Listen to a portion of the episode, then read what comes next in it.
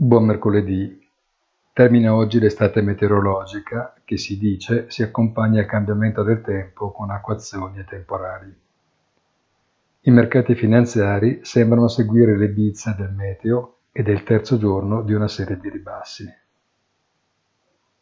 Il fattore scatenante il cambiamento di umore è stato indubbiamente il discorso di Jerome Powell di venerdì scorso, ma i problemi vengono da ben più lontano e sembrano ancora molto distanti dalla soluzione, primo fra tutti quello delle forniture e del prezzo del gas.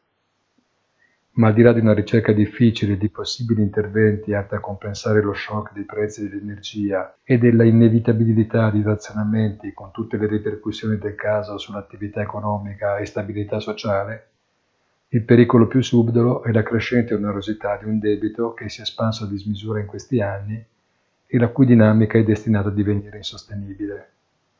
L'aumento del peso degli interessi non tarderà a impattare sulle valutazioni di rischio sia nel settore pubblico che privato, creando i presupposti per una facile germinazione di una nuova crisi del debito.